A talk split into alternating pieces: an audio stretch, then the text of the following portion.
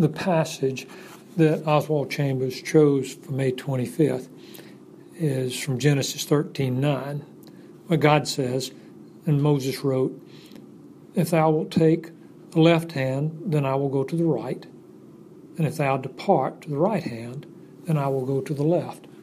Oswald Chambers writes there, we have to learn to walk according to the standard which has its eye on God.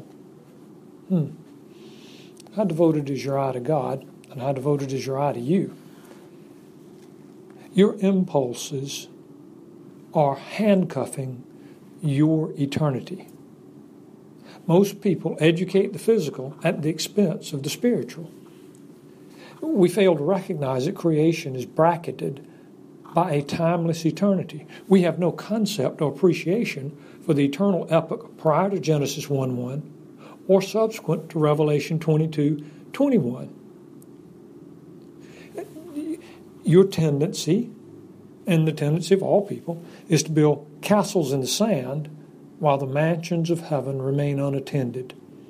The chooser of fallen man is, on his best day, crooked, and on his worst day, completely broken. Our cravings are ceaseless.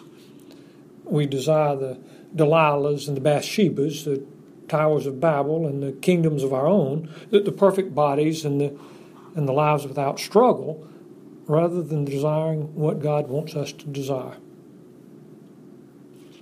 God says in 2 Peter chapter 2 verse 7 that he rescued righteous Lot. Now, Lot was righteous, but he made poor choices because he was selfish and he lacked wisdom. Lot actually worked to deprive himself of eternity, but God's grace would not be thwarted. You see, the Lord's loving kindnesses indeed never cease, for his compassions never fail. They are new every morning. Great is his faithfulness. God's plans for you are to give you a future and a hope. God has loved you from eternity past. And now the issue is will you love him in the manner he desires to be loved for the eternity that remains?